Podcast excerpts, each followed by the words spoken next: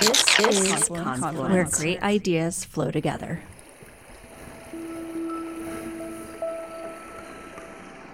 This is Confluence, where great ideas flow together, the podcast of the Graduate School of the University of Montana. I'm Ashby Kinch, Dean of the Graduate School. On Confluence, we travel down the tributaries of wisdom and beauty that enrich the soil of knowledge on our beautiful mountain campus. This episode is the first in a series featuring faculty fellows in the Willow Grant, which aims to increase success of Native American STEM faculty and advance knowledge about issues impacting their career progression. The project is in its sixth year of exploring Indigenous research methodologies and ways of indigenizing academia, while also supporting the advancement of Indigenous scholars in various professorial roles at both tribal and non tribal universities. The Willow Alliance is a collaboration among faculty from Salish Kootenai College and the University of Montana. The project is led by Dr. Ruth Plenty Sweetgrass Kills from Nueta Hidatsa Sahnish College and funded by the National Science Foundation through its Alliance for Graduate Education and the Professoriate. Listeners can learn more about the grant at the link in the show notes. The Graduate School is pleased to present this podcast series focusing on the experience of individual faculty members and key personnel who tell their stories of finding their way in an academic context that is not always well aligned with Native cultural and intellectual values. But their stories demonstrate creative and successful approaches to supporting Indigenous research and developing a new cadre of Native faculty who play such a vital role in expanding the intellectual and cultural capacity of the state of Montana. In this episode, we talk with Dr. Diana Doan-Crider, the grant lead at Salish Kootenai College, who has a fascinating Montana story. She first came to the University of Montana as an undergraduate and has since built a successful career as a research scientist in wildlife range and landscape ecology. We start the episode with her reading of a beautiful Spanish poem by Guillermo Rodriguez Hacia el Mar, with a personal significance to her. That poem launches our discussion about her blended identity, with strong roots in both Mexico and Texas, and how that powerful lens informs the questions she pursues in her work. We discuss that in the broader context of Indigenous research methods and the importance of traditional knowledge keepers as vital resources for understanding the natural world. Welcome to Confluence, where we attend to immense amplitudes and follow the river's course. This is a poem called Hacia el Mar, my grandfather's favorite, and it's on his tomb, by Guillermo Ramírez. Los más gratos ensueños son humo, todo pasa, el amor, el placer, y tan solo nos queda, a lo sumo, un recuerdo fugaz de ayer. Las riquezas que traen egoísmo, la ambición, la belleza, el afán, el poder, los honores, lo mismo, son volutas que al viento se van. Solo queda brillando cuales gemas del espacio en la inmensa amplitud, las grandiosas ideas, los poemas de pureza, bondad y virtud. La corriente del tiempo nos lleva implacable al preciso final y por más que la mente se eleva, solo mira el abismo fatal. Prosigamos sin queja al camino, sin protestas, sin miedo al azar, como río que a cumplir su destino se desliza en silencio hacia el mar. Welcome to Confluence, Deanna. Thank you so much for having me. So that poem is beautiful. Thank you so much for sharing it. And I could feel the emotion that it, you know, welled up in you as you just even as you started to think about your your grandfather. So yeah, tell us a little bit about why you picked the poem and why it matters to you. My grandfather loved this poem because it talks about our dreams are sometimes, you know, just missed.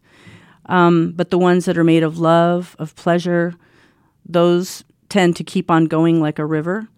And the things that are not good tend to just disappear. And everything, like a confluence, lets go of itself into the rivers that end up in the ocean. My grandfather has had such an influence on my life, and um, it's interesting how through my life, you know, all of these um, comparisons to a river and how um, these confluences end up kind of taking us like a current to where we're supposed to be. And I've always felt his power, his influence in my life. I can feel his DNA in my veins.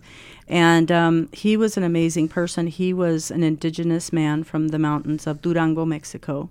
So, of anybody in my life, he's the one that's impacted me the most. Yeah, so that's incredible. So yeah, it's almost all of the pieces of your story are there. Your mm-hmm. your later work on wildlife, and which we're going to get into as we go. But it's a great place to start because um, first, you know, your career and your work is so um, perfectly meshed with our theme on this show, right? Which is confluence and and bringing to visibility the kind of ways in which research takes mm-hmm. interesting courses. And and you just kind of voice that beautifully through the poem and then in your own career kind of uh, hits that as well. So one of the things we ask guests to do is to sort of tell their montana story but in your case that's also telling your story of heritage right? And, and it's this it's this interesting back and forth uh, you have a funny phrase that you are uh, you you should do it in your own voice about married to mexico having an affair with Montana.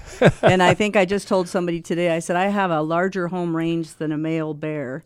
and um, so, yeah, I remember as a young girl when I first moved to Montana in the 80s, making a footpath to Montana and, or to Mexico, going back and forth constantly to see my family because I missed my culture so much. But my grandfather sent me you know, off on this journey to become a wildlife biologist, or what I thought that's what I would be. And um, at the time, we didn't have those programs in Mexico. So my family, unusually, you know, not in a typical sense of Mexico where women don't do those kinds of things. My family was very supportive. I remember my grandmother gave me a fake fur coat because all she saw was Grizzly Adams on TV, dubbed, and she said, "You're going to need this." So I still have the coat. And um, anyway, I came up north, and I knew I, I had to come to somewhere where people studied bears because that's what I wanted to do was go back to Mexico. And I came here and found Dr. Charles Jonkel and became of his a uh, member of his Bad Rabbit Pack. Um, still a member of that Bad Rabbit Pack. There's a bunch of us that get together frequently. And um, I bet there's probably a group of 30 to 40 of us. I was kind of a newcomer. There were people that had been working with the Border Grizzly Project, which he started here at U of M at the School of Forestry in the 70s. And Chuck and some very dear friends of mine, who are now like my best friends, but they were students back then, went to Mexico to look for the grizzly bear simultaneously here i'm graduating from high school and i've got this passion in my heart to go see if there's any grizzly bears left in mexico and somehow converge with chuck and meet this group of people. And he convinced me to move up here. I had never driven in snow. I had never been up north I bought a little truck with 175,000 miles on it and moved up here in January. Wow. Not knowing how to drive in ice or anything. Full immersion. F- a full immersion. And fell in love with Montana. And it was quite a, a, contrast, you know, quite a struggle in my head because I, I always wanted to be in both places. I wanted to be in Mexico or I wanted to be in Montana. So it was just interesting um, that there's a lot of coincidences to how I ended up here. Um, but regardless, I know that this is part of who I am and my place. And now I have this amazing husband that I've been married to for 29 years who said he's bringing me to a place where I can thrive. Mm. So we're moving back to Montana and um, now working with you know my my indigenous colleagues on the Willow project. So yeah, so that, I mean that's why we're here. That's how we connected. Is um, you know our colleague Kuwu is in that grant, um, and so we're doing this series on the faculty that are engaged in the Willow project. So let's talk a little bit about that, about how you came to that collaboration and how you came to be the co PI. Well, there's a little bit of a story to that. It originally started when I met Ruth uh, Plenty Sweetgrass She Kills. She's a very close friend of mine and also um, one of the colleagues on this project. And Ruth and I were going through challenges on our graduate in our graduate work because we both felt like it was not suited to our community needs. Both of us are very community oriented. I wanted the bear research that I was doing to uh, really be focused more on the people that were in the area that were living with the bears.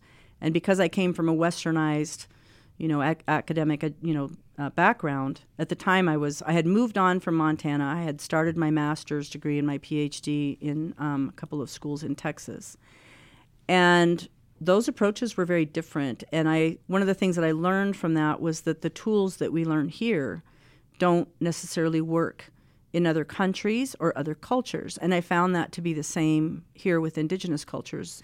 you know, within the confines of the United States. You know, they're located here, um, you know, nations within another um, country.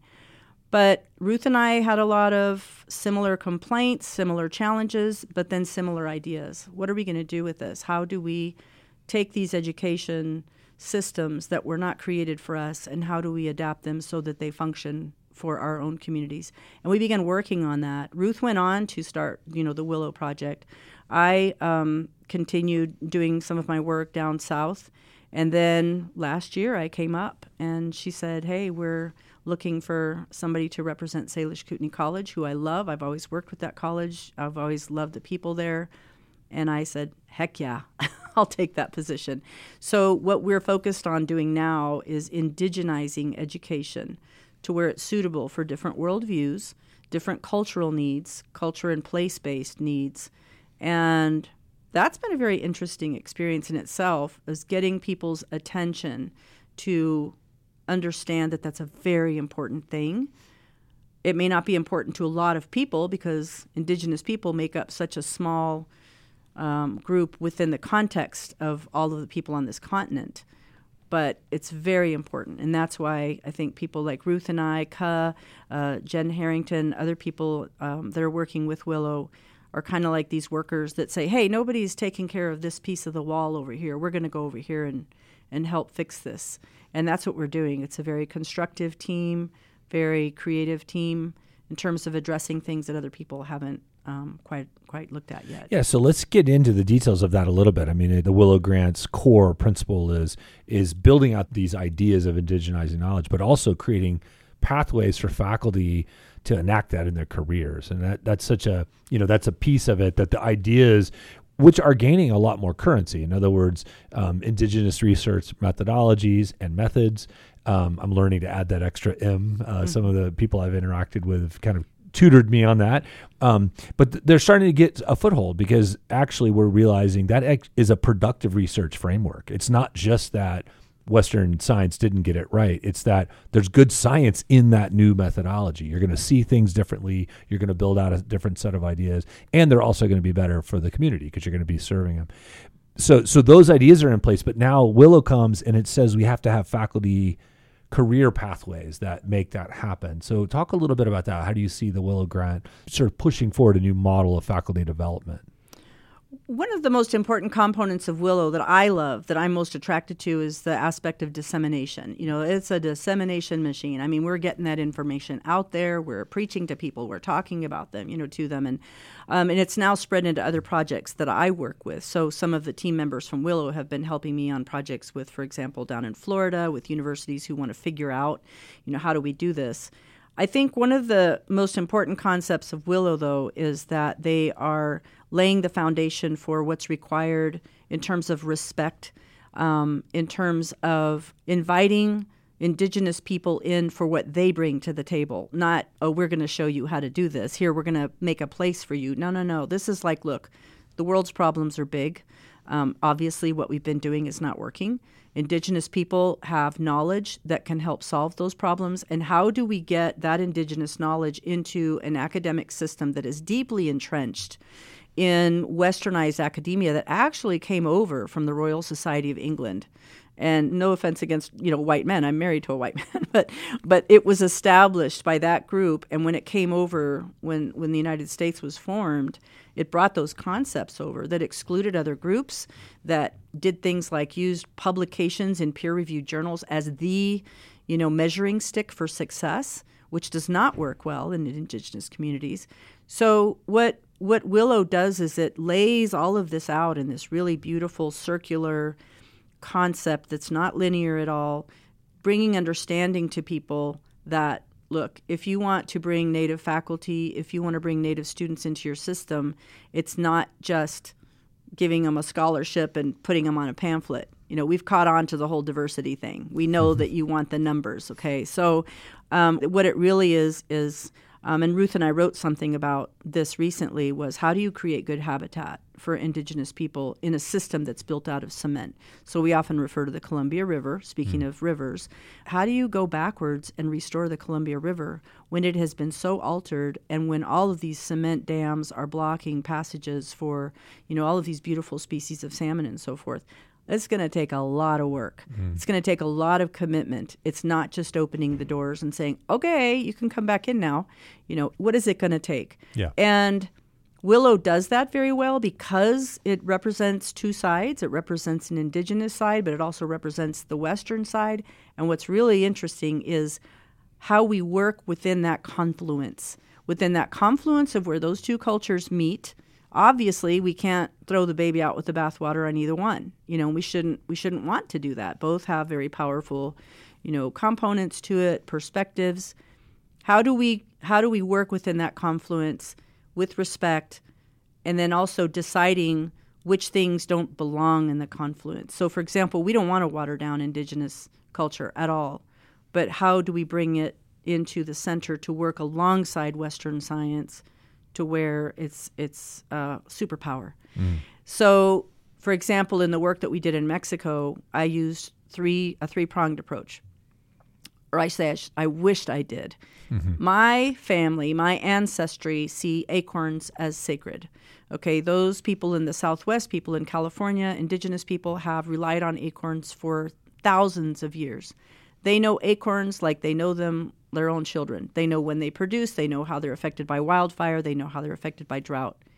Had I had access to that several thousand year old database for my research on bears, because bears eat mostly acorns in Mexico, that would have been incredible. Instead, at the time, what I had access to was local knowledge. I used that heavily. Those people actually provided me more information about bears than I ever got out of my technology or the tools that I learned up here in westernized academia.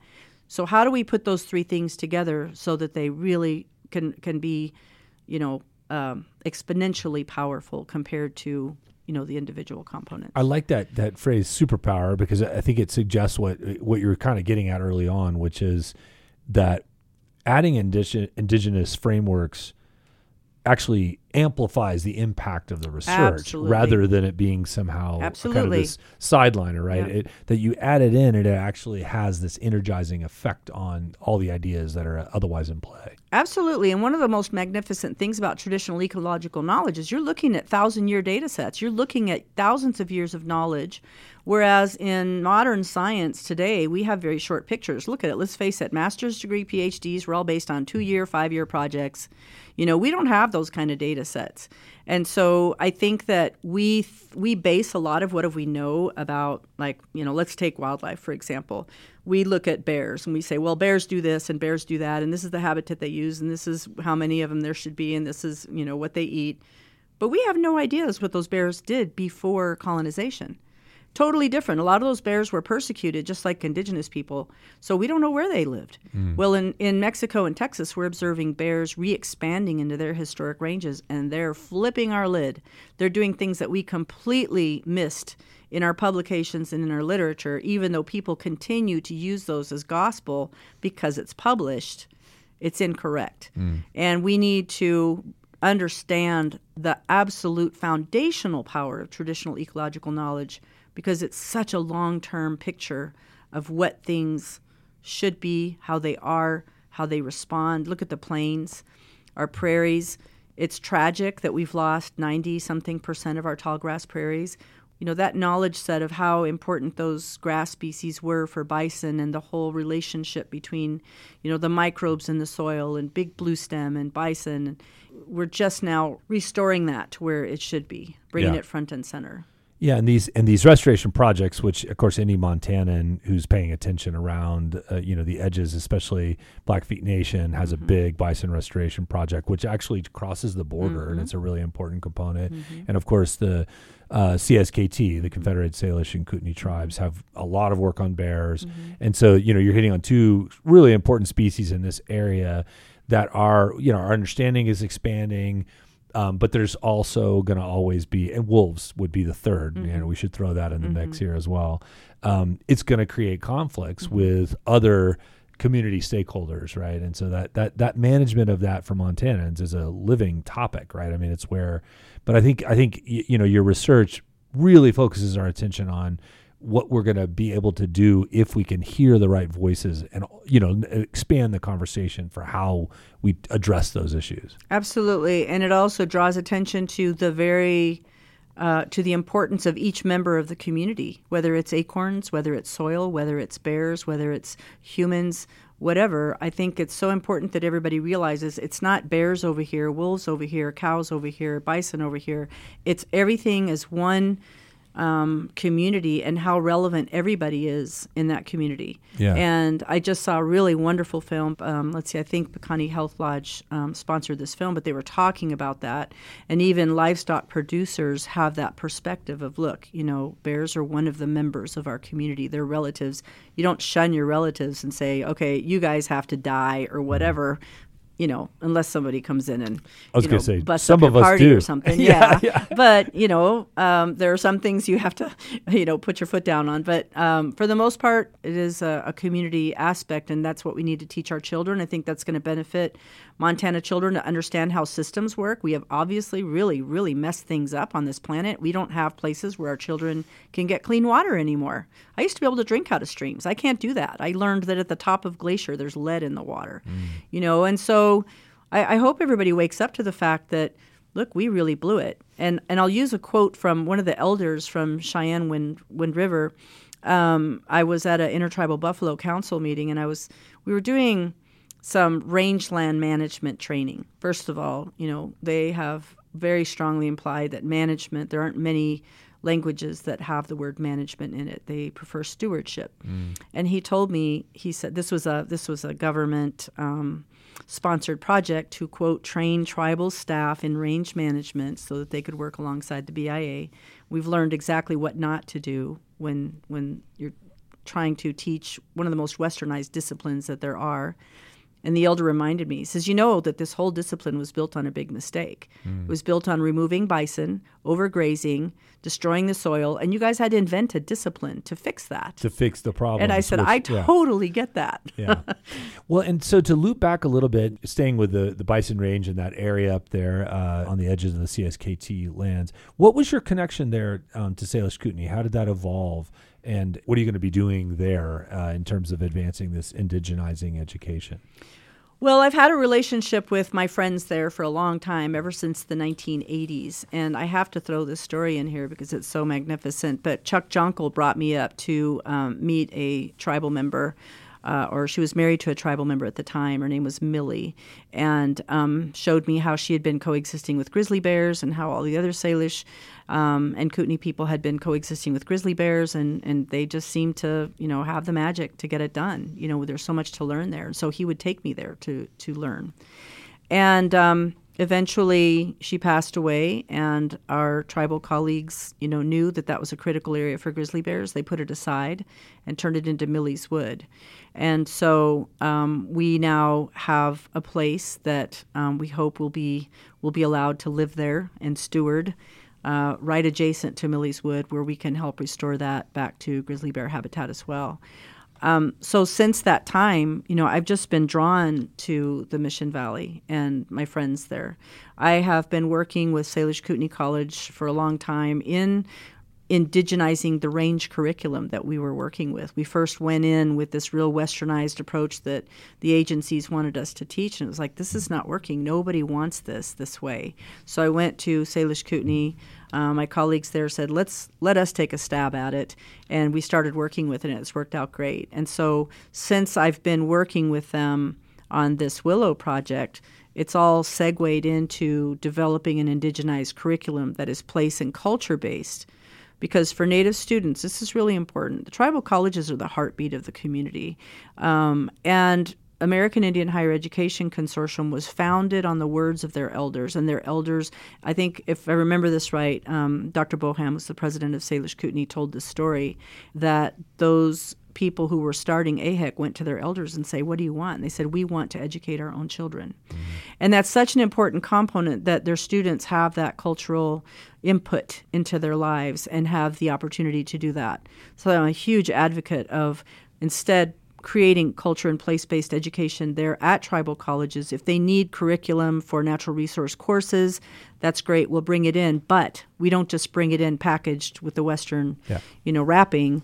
We bring it in and we indigenize it according to how they want it packaged and how they want it delivered. Um, now we don't teach the cultural side. We just kind of prepare it in terms of you know uh, terminology and how we approach things but each tribe adds their own cultural component to it that's very sensitive very obviously they're the only ones that possess that knowledge. So now we're working at uh, indigenizing you know um, natural resource curriculum for two main reasons. One is to prepare tribal college students for their own communities and to empower them. But the second is also to provide them with additional opportunities. If they want to go work for the federal government, they will be prepared and have the requirements. The federal government's very hard to qualify. Uh, for in terms of those natural resources positions. They're super rigorous. And not all tribal colleges have the faculty to supply all of those courses larger universities generally have all of those programs. Like Montana has all the wildlife, and even though Salish Kootenai now has a very strong wildlife program. Yeah. But Montana is a very strong forestry program that offers all those courses that you need to apply for a federal position. We don't quite have that at Salish Kootenai. They're working toward that. Yeah. But we need to make sure that our students have every option available to them for getting a job and for, you know, in terms of working for the federal government – um, we need their voices to influence policy. Thank you. Yeah, you know? that's exactly what I was going to turn around mm-hmm. and say. That's so important that, you know, of course, tribal capacity is is huge, is very important. But so many of the federal lands that are just adjacent to tribal communities also need the voices of indigenous Absolutely. people to be influencing federal policy. Absolutely. Yeah. And and I think now especially, you know, the tide has turned at least for now with um, you know, our Secretary of Interior, we have a lot of influence there. The president just issued, you know, memos saying that you know, traditional ecological knowledge now has to be considered uh, for land management um, decisions. That doesn't mean people go out and implement that methodology. It's not a methodology. You bring in tribal partners to do that with you. Um, but now that we have that, everybody's paying attention to it. What does that mean? What do, how do we do that? And it's it's wonderful because we now see our native students being moved into positions of decision making, which is usually the the higher level positions, not the technician positions, which is where they normally end up because they don't have all the classes but those upper level positions where they can be promoted and pretty much end up in high decision making positions, even in Washington, D.C., and we have their voice. You know, I get it. I believe that we need those students in our tribal communities to strengthen those communities and, and help at home. And I think that a lot of people want to be at home. We're caregivers, we're just very gregarious in terms of our communities. We don't like leaving home. I don't like leaving my home. Um, but they're needed. And now we're seeing that. We're seeing them really moving into some high positions that are now impacting natural resource decision making across the entire continent, really. Yeah.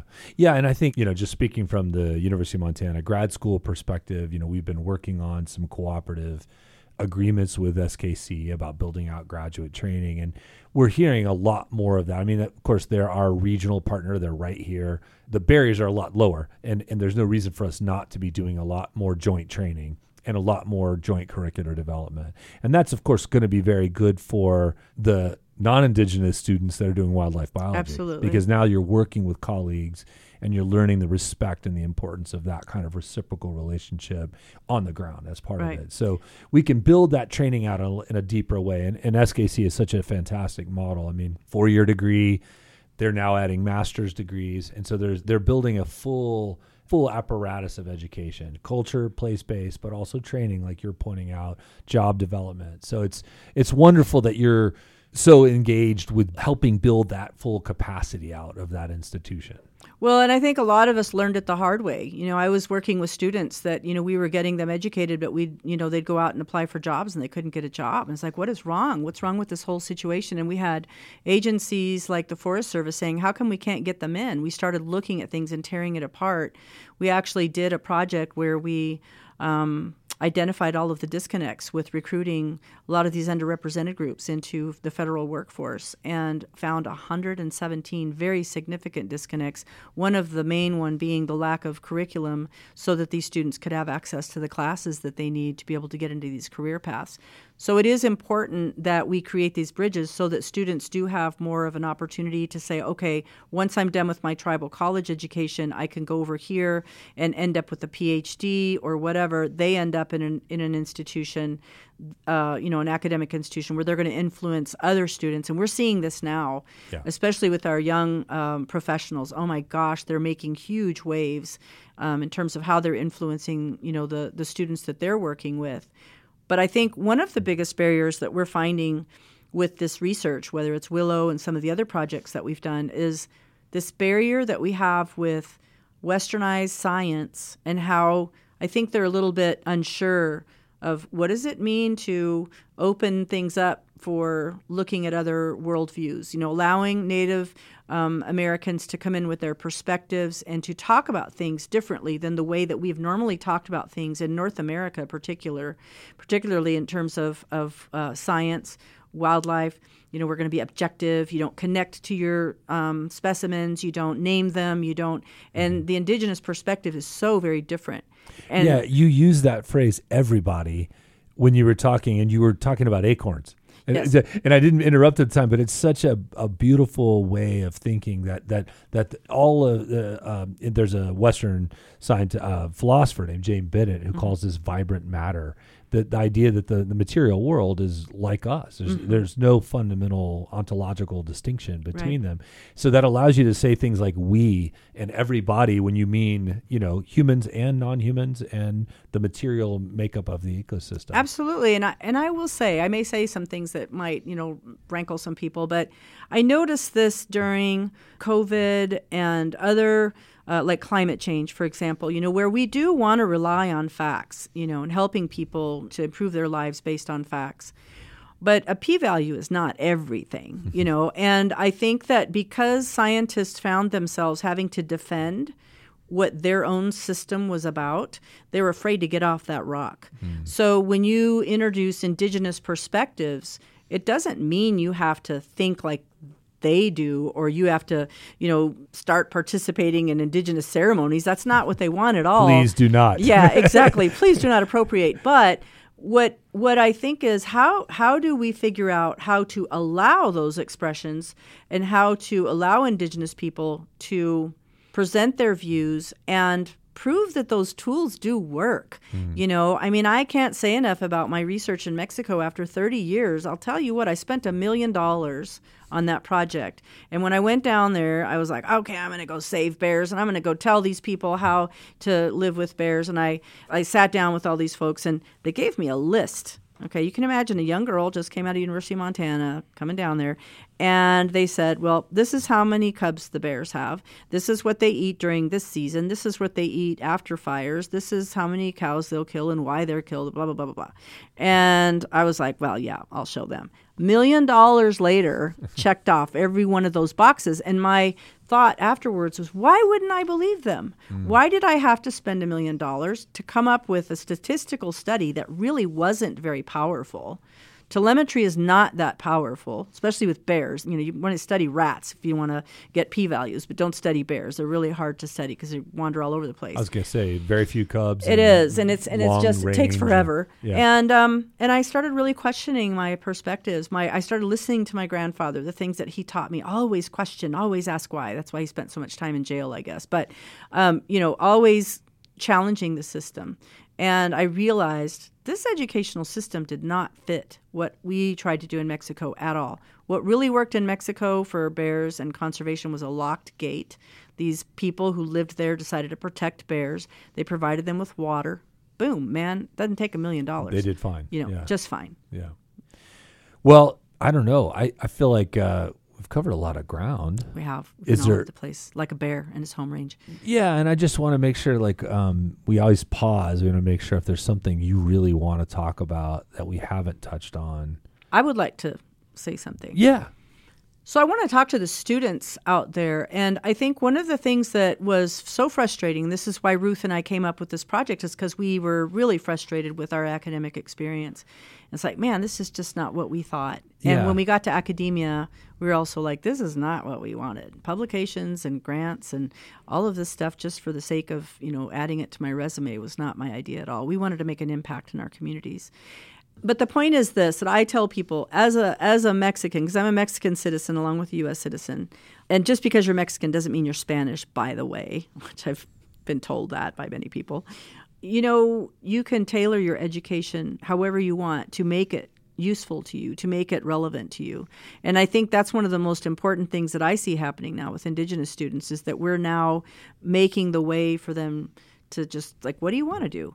And we need to work closely with our professional organizations who have a tendency to create templates, professional templates. Like this is you get these themselves. these letters after your name, and you do this, and you take the certification program, and boom, you're a template just like us. Yeah. Now go out and go do whatever you do. Unfortunately, for Indigenous students, nobody ever taught them about Indian land tenure. Nobody ever taught them about cultural relevancy, things like that when it came to your westernized academic experience. So I encourage students look, you put your foot down, you stand up, and you tell your advisors what you want out of your project, what you want out of your education. And if somebody doesn't provide that for you, you go find somebody like an advocate. That's what I love about Jen Harrington's job is she's an advocate for her students. Oh, boy, is she And ever. and Yeah. I and she's doing that. She's helping them to kind of, you know, create what they want out of their education. You don't have to accept the template. You know, granted, if you want to get a range 454 position or a forestry position with the U.S. Forest Service, yeah, you got to check off all those classes. That's fine. But for, you know, creating a, a career that is going to be really meaningful to you and doesn't fit the template, don't be afraid like a river. Don't be afraid to meander and to create those those pathways. That's what I love about rivers versus you know irrigation systems, which is basically what we did with the Columbia. Was we just created these Channeled cement yeah. pathways because it's easier if you program everything for everybody, like you know assembly line Model T Fords. Well, that's not what Indigenous people are about at all. We're about creativity. We're about expression. We're about, you know, letting people be who they want to be. And so, I'm so glad you're bringing this up because, of course, that's also the case with the highest level research in almost any field requires creativity. I mm-hmm. mean, everyone knows that, right? So, you know, the traditional way of looking at it is you you kind of pay your dues and you work your way up, and then creativity comes on top of it. But I think the new way of thinking, and it's not you know, it's not just here; it's in other spheres of graduate education, is to make sure that creativity is threaded all the way through. That people see that the goal is creating new knowledge. That's that's our goal, right? Absolutely. So, of course, whatever field you're in, right, you got to master techniques at that fundamental level. We get that, but you're not mastering them just to master them, right? You're Yeah. you're trying to generate new questions, new ideas, new knowledge. So I'm so glad you brought that up. And you know, in our podcast, we we elevate some of these issues: imposter syndrome, you know, breaking down. Uh, the sense that I can't do that, right? And I think that's a huge change that we've noticed in our Indigenous students. That we're seeing growth in that graduate student population, where you know, if if a student came from a tribe and they were the first in their family to go to college, well, why don't you be the first to go and get your graduate degree too, right? Yeah, and become exactly. a professor or a researcher or come back. So we're trying to open that pathway up so can people can see themselves in the field, and I think that's why um, the Willow Project's so valuable because it allows them to see other indigenous scholars doing this work, and like you put it earlier, opening up pathways. Absolutely. And I think one of the most important things that we can do is to, you know, every time I, I drive along the Flathead River, it's just something new every time. And we need to keep that perspective because even in research, we can get dull. Um, I noticed, like in even in the bear world, we do a lot of research because, well, that's what we do. We go and catch bears and we put collars on them and we research them. Well, you know, at what point do we say, okay, I think you know, I got to that point in Mexico where I decided I've poked on them a lot enough, and I, it's time for me to leave them alone because we have, you know, they're obviously reestablishing, they're expanding into, you know, their historic ranges, and let's go on to another problem. And I think that if you drive along a river enough, you'll forget to look at it. Mm-hmm. And I think we need to constantly be refreshing our research.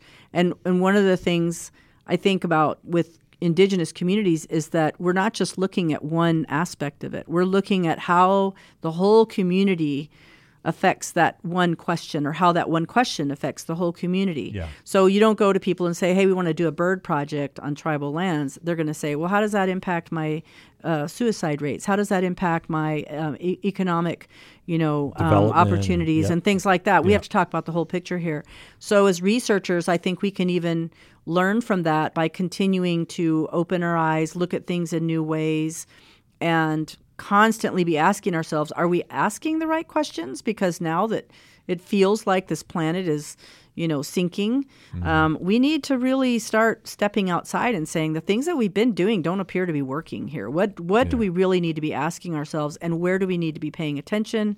We need to be focusing on education um, you know, and, and growing up our young children. I mean, it's obvious they're going to be the ones who are going to be solving these problems. Are we putting enough into that and focusing on the aspects that really matter? So when I come back to my bear research, I always tell people it's about the power of an acorn. Um, the only problem about the power of an acorn, that's the most relevant thing because that's what drives these populations. But I just can't get on the cover of a National Geographic with an acorn. Maybe with a bear head or a lion head or something, but not with an acorn. That's Yeah. the problem. That is a problem. Yeah. We end every episode with our quick hitters. You ready for them? Yes. Morning or night person? Oh, both.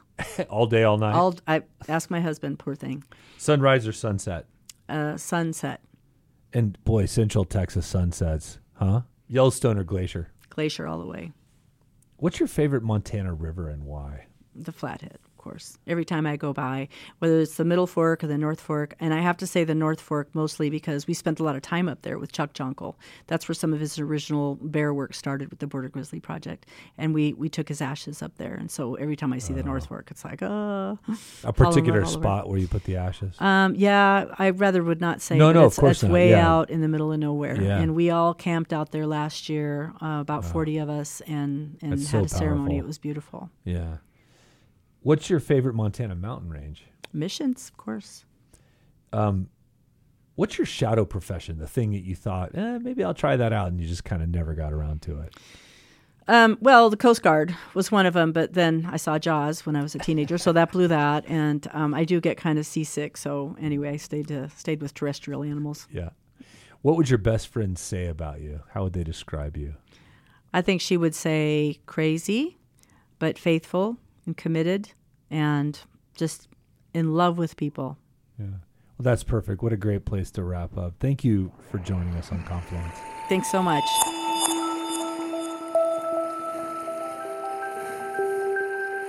If you like what you've heard, you've got a team of talented graduate students to thank. Produced and edited by Kathleen Shannon from the MA program in journalism. Recording, sound design, and editing by Kate Lloyd from the MFA program in media arts. Jacob Christensen from the MFA program in theater edits the website and works the social media magic. Earl was not and say it. And say it. from Pride and Prejudice. Prejudice.